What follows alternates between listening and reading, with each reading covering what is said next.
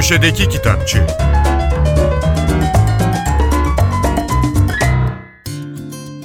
Merhaba, ben Adnan Bostancıoğlu. Gazeteci Yenal Bilgici'nin Ercan Kesal'la yaptığı nehir söyleşi, Cebimdeki Ekmek Kırıntıları Kronik'ten yayımlandı. Sinemaya, dizi filmlere ilgi duyan herkes Ercan Kesal'ı tanıyordur.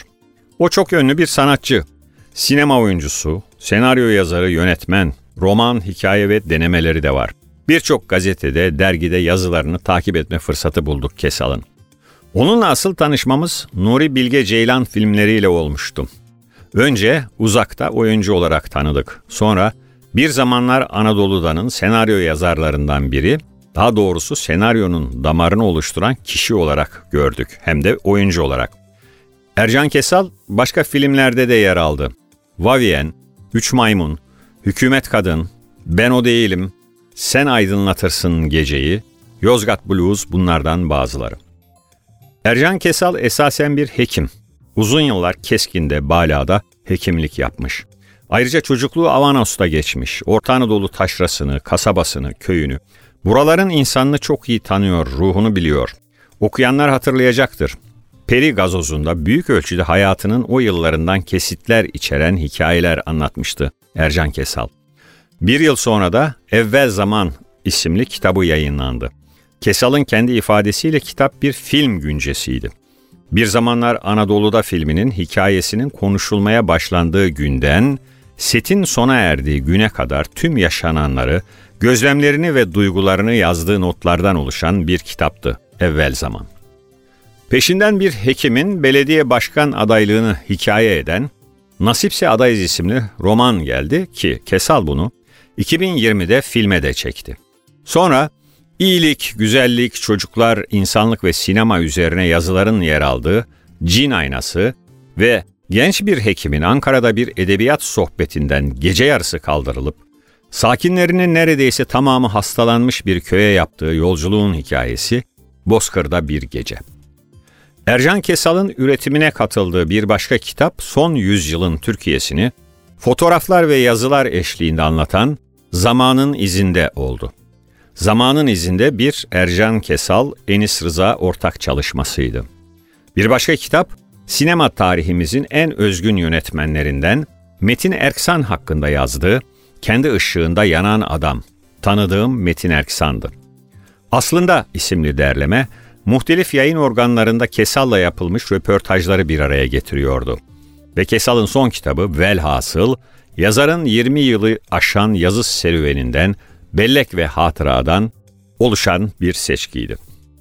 Bugün bahsini ettiğimiz cebimdeki ekmek kırıntıları için Ercan Kesal, Grimm masallarındaki çocuklar gibi yapayalnız kaldığım ormandan tekrar eve dönebilmek için cebimde sakladığım ekmek kırıntılarından başka bir şey değil diyor. Bütün derdim eve sağ salim dönebilmek.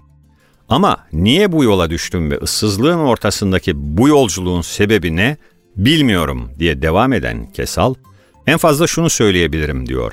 Galiba tüm bunlar esasında ormandaki bu yolculuğu yapmak içinmiş. İşte Ercan Kesal'ın cebimdeki ekmek kırıntılarında Yenal Bilgici'ye anlattıkları, hekimlikten sinemacılığa, oradan yazarlığa uzanan ormandaki yolculuğun hikayesi.